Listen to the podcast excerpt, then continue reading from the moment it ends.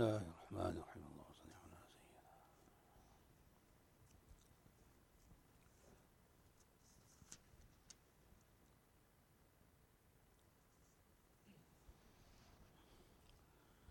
اللهم صل على سيدنا We are in Surah Zumar, Surah 39, ayah number 70.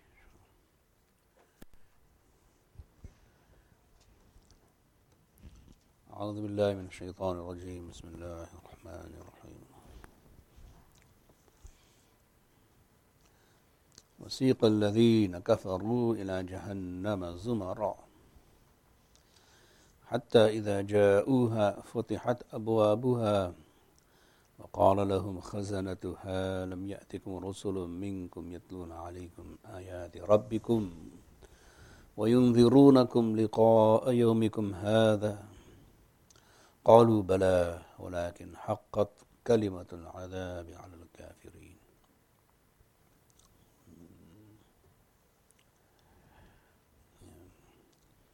This is um, a description of the groups, two major groups. Zumar, the word from which the surah gets its name. So, those who disbelieve, uh, they will be driven towards Jahannam in groups, um, Zumara.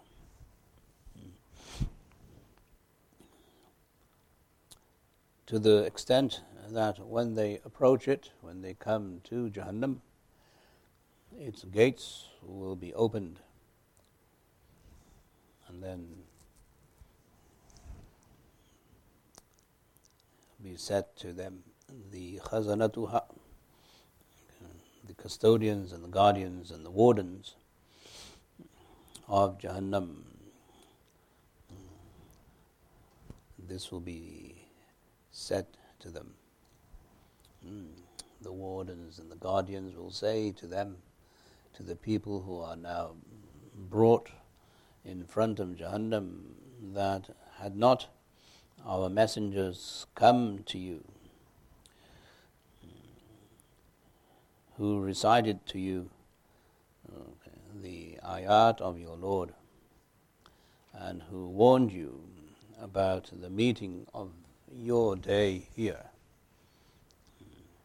So they will remind them that all of this is because of their failure to appreciate warnings through the process process of Anbiya and prophets.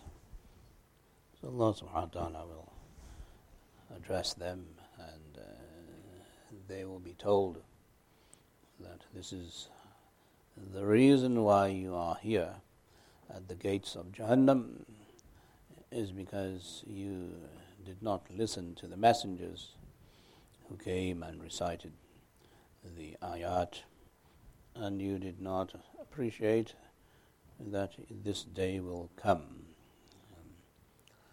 قالوا بلى They said, yes, indeed, that is the truth. ولكن حقت كلمة العذاب على الكافرين. The truth of the matter is the, the word of punishment has now become a decree upon those who those who disbelieve. Yeah. So this will be a realization which will be too late for them, and they will be in groups driven towards Jahannam, and they will be confronted by the wardens of Jahannam. Yeah. So there is a nizam there, system there, that there will be custodians there, and there will be guards, even at the gates of Jahannam. Um, as we know from another ayah, the main god is an angel by the name of Malik, mm, which comes, I believe, in the next surah. Mm.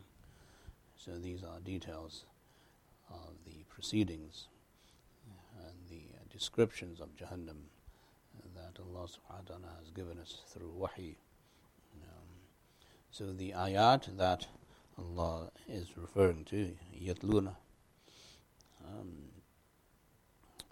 alaykum ayat rabbikum, those ayat deal with the haqiqah, the reality of Jahannam and uh, the descriptions of Jahannam that Allah sent through the messengers and revelation so that people would be aware of this reality. So without a warning uh, and without failing to heed to the warning, there is no punishment. This is a system that Allah subhanahu wa ta'ala has made so that people cannot say that Allah is unjust. Yeah. But anyway, there will be a conversation there. It won't be that everybody will be mute or muted. There will be a conversation, and that is the point. That these conversations will only add to the peril and to the punishment of those who are being punished. The final word is that this is a decree that is now final. the judgment is final, and that will be the end of them. قيل ادخلوا أبواب جهنم خالدين فيها فبئس مثل المتكبرين will be said to them enter all of you into the gates of Jahannam and therein forever living therein forever so Jahannam is there and it will remain forever, and people, some people will remain there forever. And that is how we see these ayat. So, qila, meaning that it will be announced in a very uh, traumatic and a very frightening way. Right, it won't be just somebody's announcing over the PA, all of you go over here. Uh, it will be very, very disturbing, very frightening sound and voice and sound effects and acoustics and all of that. You can imagine the darkness and the heat and all of that as they are there in front of Jahannam. And then when this final decree and announcement is made is even more petrifying. Um, so we have to bring in the, the, all of these, uh, you know, effects um, to be part of the the general, uh, if you want to call it, ambiance of this occasion and this place. فَبِئْسَ مَثْوَى الْمُتَكَبِّرِينَ so, so evil is the return place, the place of return, place of dwelling for those who have uh, arrogance and those who are arrogant. So meaning that the arrogance is in their disbelief. Hmm. The arrogance is in their unwillingness to believe that number one Allah exists and number two to assume that uh, or to believe that Allah sends messengers. Okay. So it was because of their arrogance against the messengers that they are now living in Jahannam. Oh.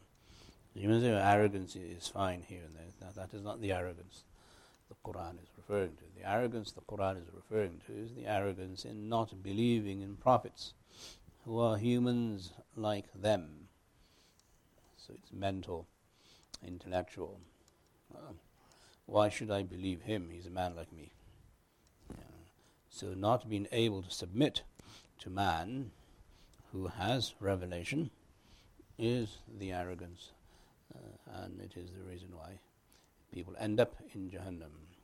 Uh, so, that is how we see this, all of this sequence of events. and this whole narrative is based on this, uh, being the previous ayah, uh, that messengers came and you rejected the messengers and you rejected the message. Both. Rejecting the message is one thing, rejecting the messenger is much more severe anyway, so this is one group, mm, or several groups of people that they will be grouped uh, into Jahannam. And that is the understanding we have from here. Then there's a mention of the second group. وَسِيقَ الَّذِينَ اتَّقَوْا رَبَّهُمْ إِلَى الْجَنَّةِ الزُّمَرَ Then another group, they will also be driven towards Jannah, who are those? Those who fear their Lord. So those who are disbelievers do not fear their Lord, and those who are believers fear their Lord. It is out of fear and respect for their Lord that they believe in messengers. huh? So the lowest level of taqwa is to believe in messengers. Now that may translate into a higher form of taqwa where you follow the message of the messengers in your deen, in your Islam, in your salat, som, zakat, and hajj. But the lowest level of taqwa is that you believe in another human being in terms of your guidance. Hmm. That is taqwa. Foundational taqwa. That is the ground upon which everything else is going to be built on. Yeah. So this is not ittaqaw rabbahum. So now you said maybe if they feared Allah a bit more, they will pray. But that's not what is meant here.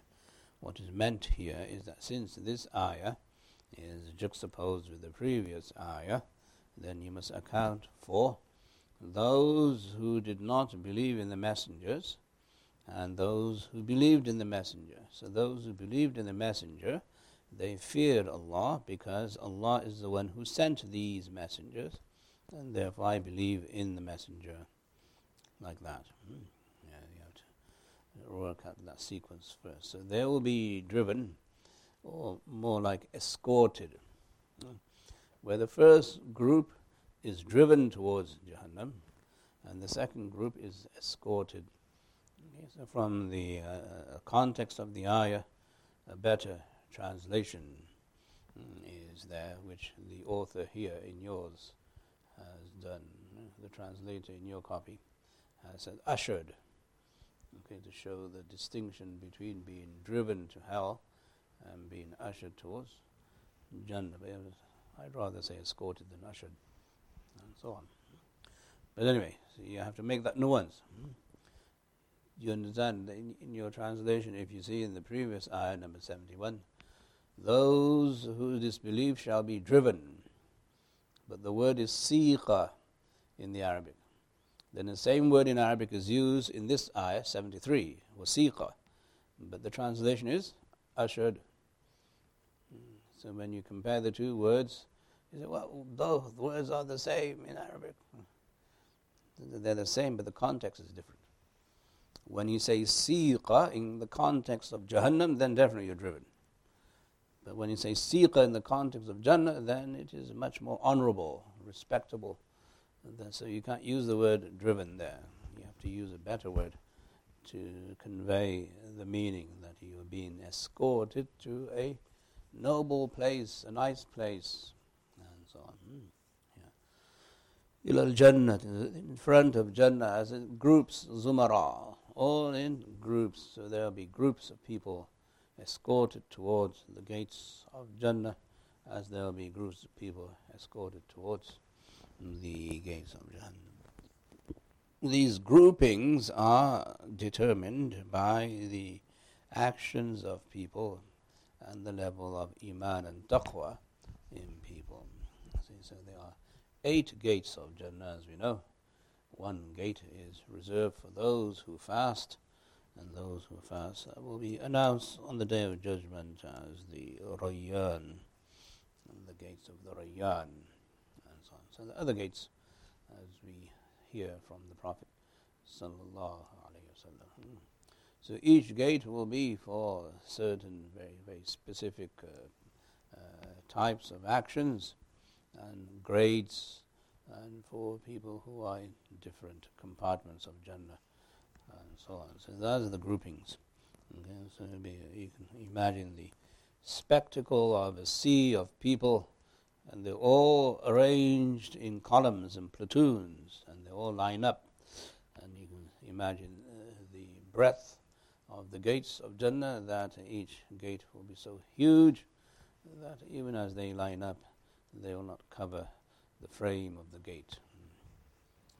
Right.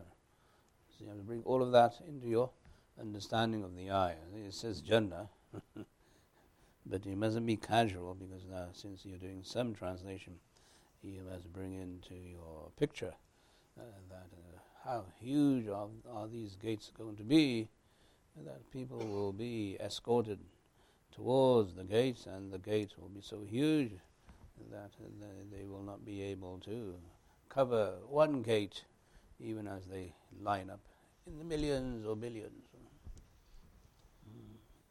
So it shows you the, the ability of Allah to organize. Oh, you want to see organization, then that's the day of judgment. Organized, so organized. It's a spectacular scene, and you must envision that as part of your thinking and believing and so on. Even if you just uh, thought about the way the Quran depicts these realities, you will be a Muslim. Never mind the concept behind it.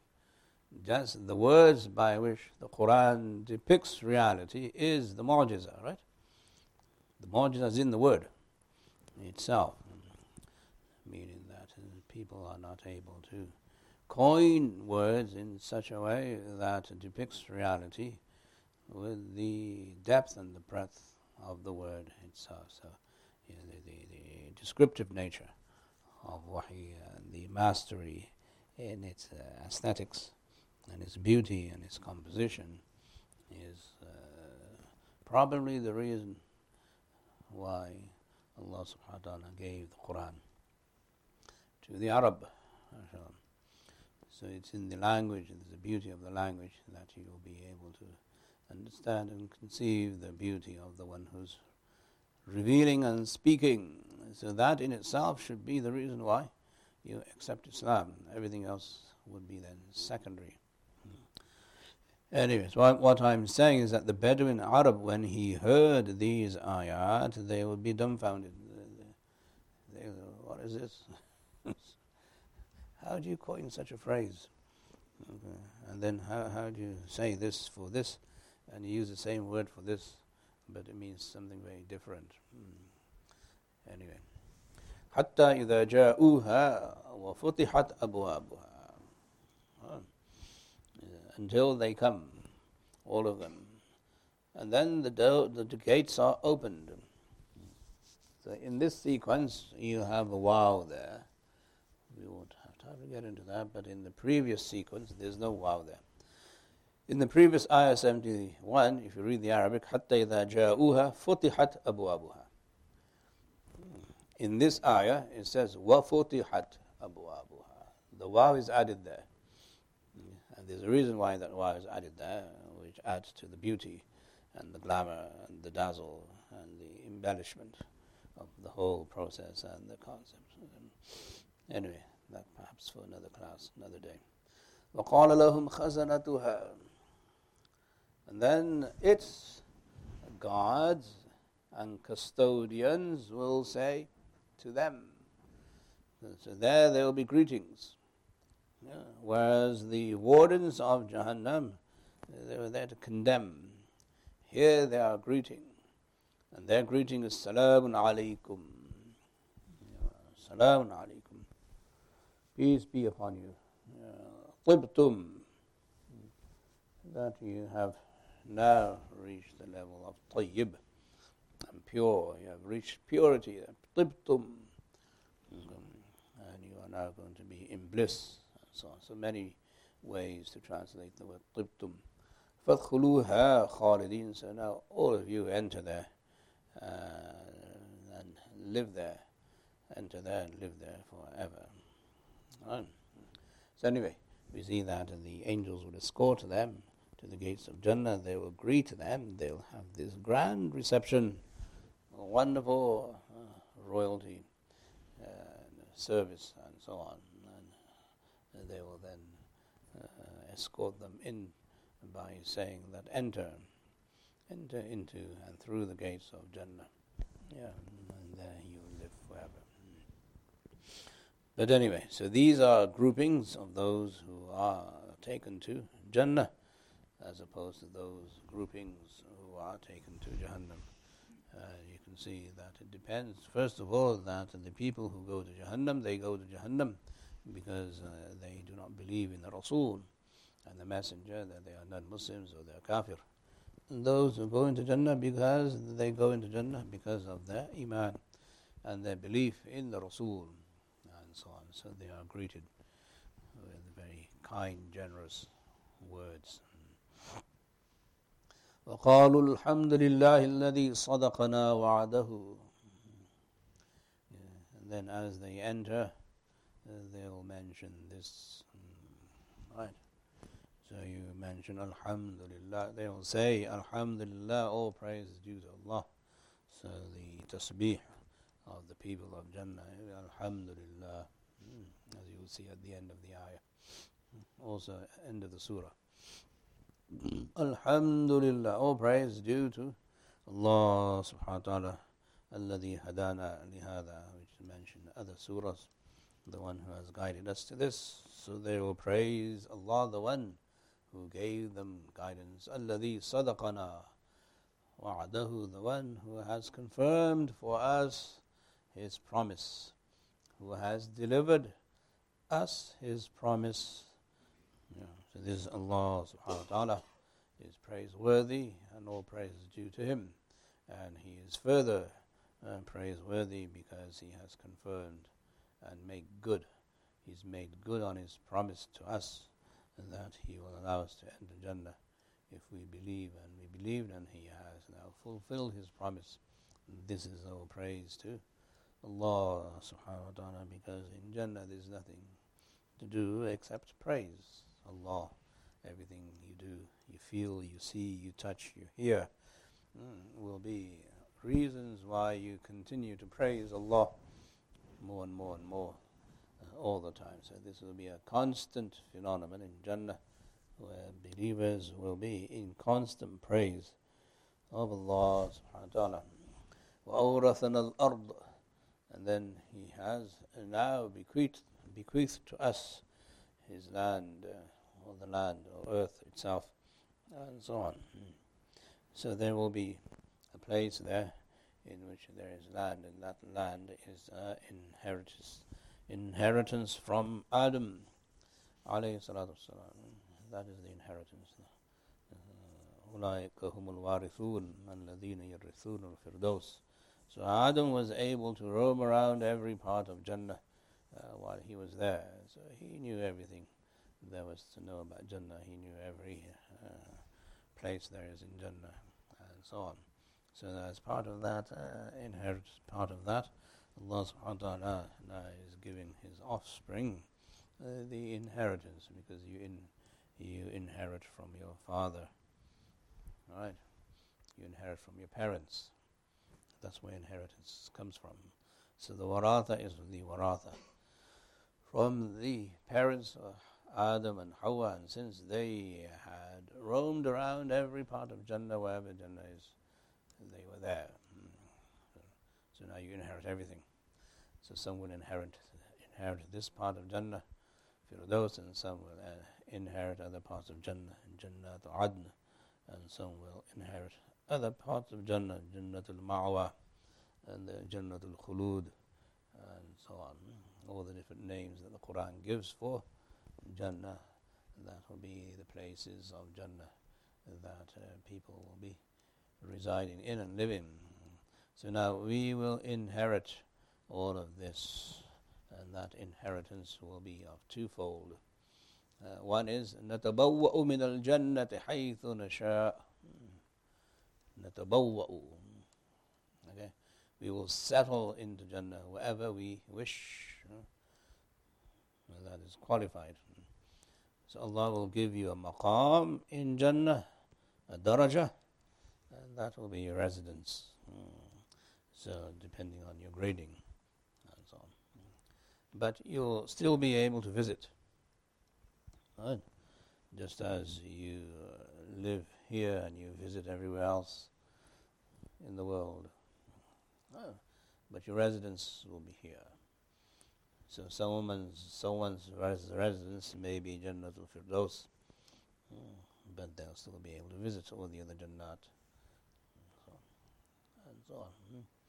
Yeah. So نتبوأ من الجنة حيث نشاء it means that we are able to roam around uh, Jannah wherever we wish, we wish, we desire, but you will have one maqam. That maqam is determined by your ikhlas, your taqwa, your amal and Allah's fadl and also the shafa'ah, the intercession of the prophets and so on. So when the prophets intercede for those in Jannah, they are interceding to raise their ranks because they're already in Jannah, hmm. right? Yeah, so this ayah is qualified in that sense, haythun nasha. So Allah subhanahu wa ta'ala will allow you to enter Jannah. Once you enter Jannah, you're able to go anywhere he wants to visit, which people will do. They'll visit each other and they'll feed each other and so on, which is part of the descriptions of Jannah. So you have descriptions of the fire and you also have descriptions of Jannah mentioned throughout the Quran and throughout the Hadith uh, because it is part of Revelation.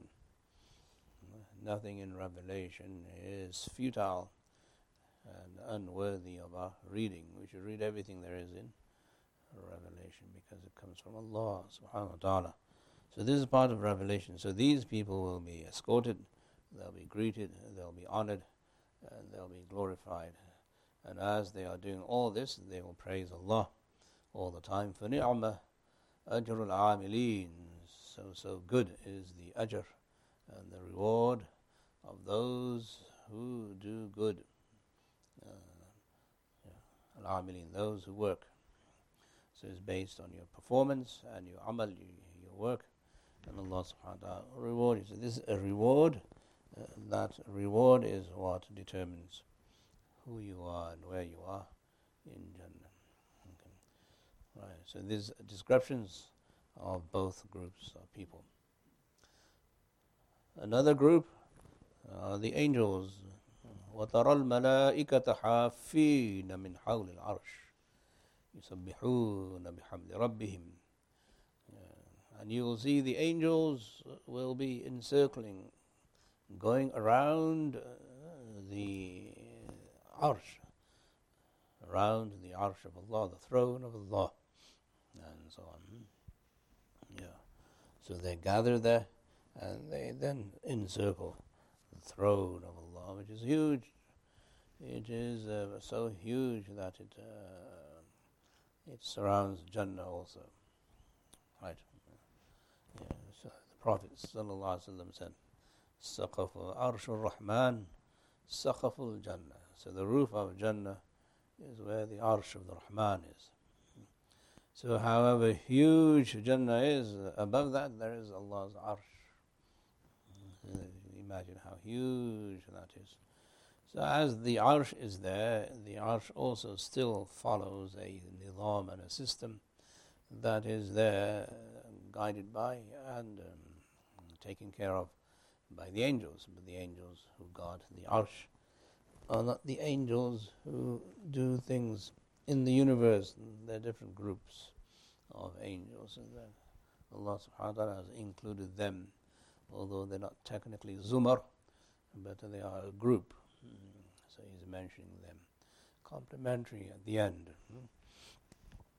That you will see, O Muhammad وسلم, as you are in Jannah, you will see these angels uh, going around Allah's arsh. Right. And the way they go around is يُسَبِّحُونَ بِحَمْدِ رَبِّهِمْ They make tasbih of the praise of their Lord, and that is what gives them the ability and perhaps the energy to circumambulate, make tawaf of Allah's arsh because Allah's arsh is so huge. You will need immense energy just first of all to be there. the power of the nur of Allah's arsh is uh, what keeps Jannah Jannah, basically. so that power Obviously, when you're close to it will give you some power and energy. But in order for you to be uh, there, I mean, angels, uh, you need immense power, uh, immense strength. That strength is uh, kind of powered uh, in turn by the tasbih of Allah. So they make tasbih of Allah's praise, subhanallah wa bihamdihi, and so on. Mm. So when they read that tasbih, they get energy to go around the arsh of Allah, without which there is no energy for them. So these are kind of, uh, you must understand the nuances here. Mm. If you understand the locale, the molten the place where the arsh is. Uh, that's above Jannah, and above Jannah there's supreme energy, because there's energy in Jannah. That energy is what gives you the ability to live and enjoy whatever you do in Jannah and to live there forever. So that energy is that eternity. Hmm. Right. So if there's energy in eternity, then how do the angels receive their energy to make tawaf around Allah's arsh? That comes through tasbih. Subhanallah wa. Right, so that's the energy that we have in one tasbih. Subhanallah. Hmm. Yeah. So here Allah subhanahu wa ta'ala will say, as a favor to the Prophet sallallahu that will show you this in Jannah. وَتَرَى الْمَلَائِكَ You will see, O Muhammad, you will see this happening in front of you with your eyes, your physical eyes. Seeing this with your physical eyes requires immense strength and energy and stamina. So, so, anyway, all of these realities come down into this ayah where Allah subhanahu wa ta'ala is saying that you have this now. Three tier uh, levels of existence uh, after the last day. One is the arsh of Allah. Underneath the arsh of Allah are all the, the ranks of Jannah, all of them. And then underneath Jannah, there is Jahannam.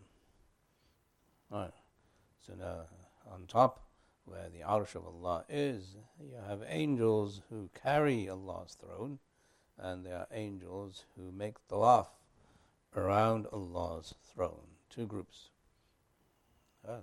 So the second group, or the first group, they're mentioned in the next surah, almost immediately, which we'll do later. Okay? But this group, they are there to make the tasbih of Allah. Um, they do that uh, by saying Subhanallah wa bihamdihi and so on. Other forms of tasbih are also there.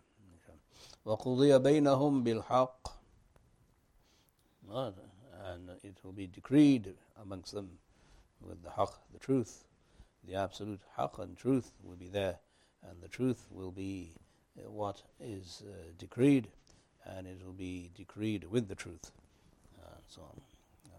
So you see, there's no batil, there's no falsehood, and there's no, what do you call it, make belief uh, in this narration uh, of revelation. Allah is speaking the truth, He is revealing the truth, and He will govern and decide by the truth and with the truth. So this is now an expose of the haqq, truth.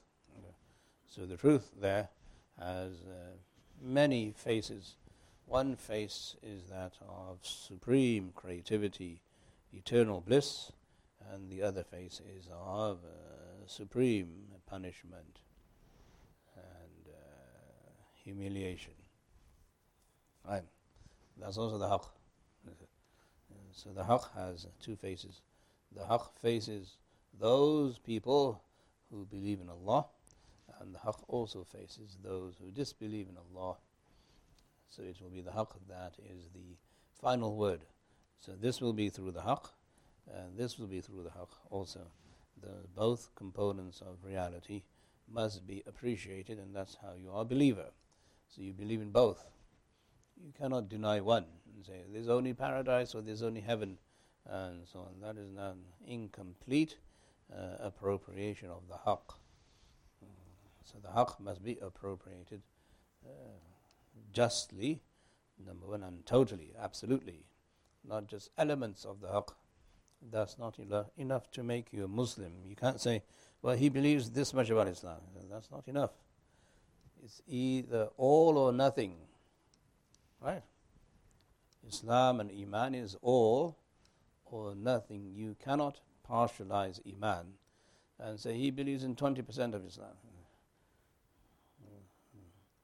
So that's not good enough. Yeah.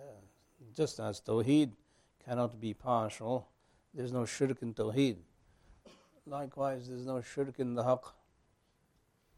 You can't, you cannot divide the Haqq into the, a certain element of Haqq and, and some element of falsehood. They don't come together. They collide with each other. And as, as they collide, they make each other disappear.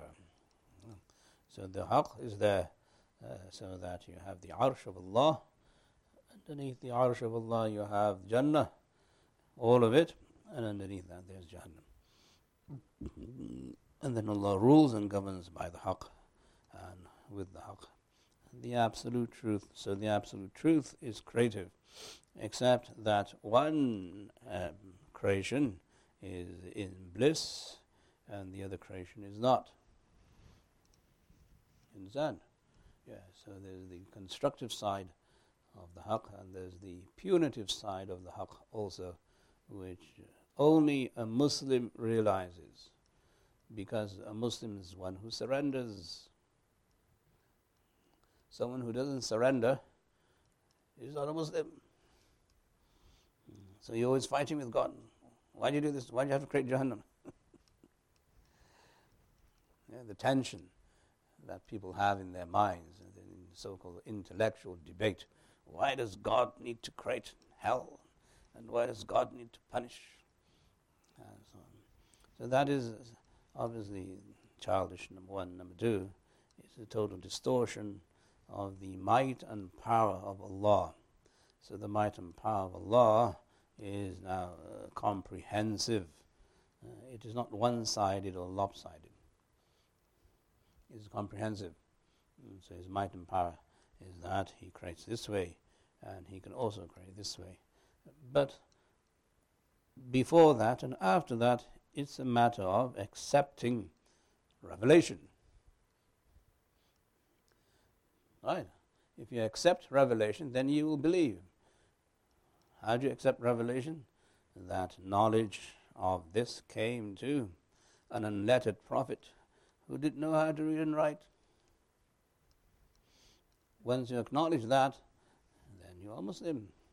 But if you're debating with your rationale and your intellect and your emotions and your sentiments and your world theories and whatever naturalistic theories and whatever theories that you have the, in the cooking pot, yeah, they'll get nothing except frustration because you're cooking frustration.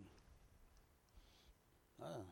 But if you concede and you say, I don't want to cook anything, I want to accept, then you'll be eating from Allah's rahmah and benefiting from Allah's rahmah. So this is why the, the, the, the understanding that angels are above the, uh, with the arsh of Allah is part of the description of Jannah. So you have angels who are there in Jahannam, there are angels who are there in Jannah, and there are angels who are above Jannah,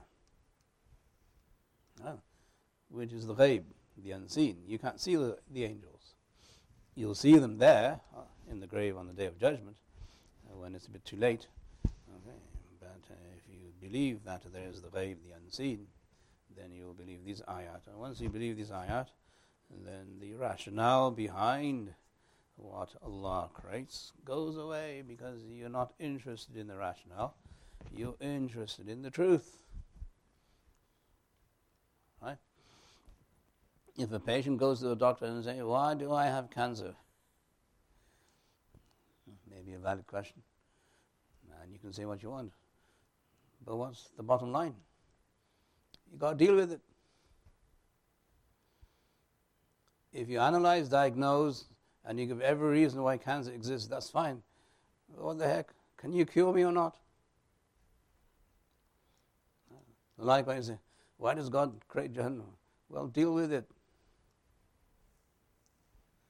It's a reality. Deal with it. How do you avoid going there? You understand? Meaning the utility of the question is not there, it's futile. The question is futile. If I told you why Allah creates Jahannam, will that help you? I mean, we can write a whole thesis on it. Get somebody to write a PhD thesis on why God creates Jahannam. Will it help you? Even then, you won't believe. So, the utility is in accepting reality, which is Islam. Islam means accept. You must submit Submit to what? Revelation. Meaning you don't know. And the only way you know this is through revelation. And you don't have revelation, so you'd better believe somebody who has revelation. That is the way that you may want to uh, present a case that people must accept knowledge based on revelation. And revelation reveals, and on the day of judgment, وَقِيلَ الْحَمْدُ لِلَّهِ رَبِّ الْعَالَمِينَ All praise is due to Allah, who is the Lord of the worlds. So there's a world here, and there's a world in the grave, and there's a world on the day of judgment. And after that, there are three worlds. One world is of Jahannam, and the other world is of Jannah, and the other world is of the angels who carry the throne of Allah. So he is the Rabb of all of them. So if the one who is the Rabb of all of them uh, does all of this, sustains them, creates them, sustains them, keeps them going for eternity, then the only formula is Alhamdulillah. He is worthy of praise. There's nothing else you can say except Alhamdulillah. All praise is due to Allah. He is the only one who deserves praise and our gratitude and so on. So, Rabbul Alameen or Rabbil Alameen gives you the worlds. So now, what are those worlds after you die? Uh, so that that's where the journey begins. Your iman begins with appreciating that there is a world after you die. Kufr is based on what? Not accepting that there's a world after you die. And what happens in that world? We have no access to that except through revelation. So you have to believe the Nabi. So the Nabi says this, then it's going to happen. That is the haqq. Uh, that is the way forward for Muslims nowadays that they must appreciate the knowledge that a Nabi brings. That the knowledge a Nabi brings is not through intellect. It is beyond intellect. It is supra rational. And once we appreciate this, then you understand these ayat, that this is an open uh, expression, expose of what's going to happen there on the day of judgment and thereafter. And once we appreciate this as a revelation, uh, we will see that Allah's fadl is with us. And then this is the end of the surah here. The surah ends with Alhamdulillah Rabbil Alameen, as the Prophet also said. That the code of the people of Jannah will be Alhamdulillah. Mm, this Alhamdulillah is huge. And that's how the Quran starts with Alhamdulillah Rabbil Alameen. Right? He is the Lord of all the worlds. So if you don't appreciate that there are other worlds outside of the world you live in, then that is state of kufr That you're in denial, you reject that there's any other thing outside of you. Anyway, may Allah subhanahu wa ta'ala guide us and allow us to believe in Him and His revelation. May Allah subhanahu wa ta'ala escort us to the gates of Jannah and allow us to be received and welcomed into Jannah. Ameen Ya Rabbil Alameen. وصلى الله تعالى على خير خلقه محمد وآله وأصحابه أجمعين برحمتك يا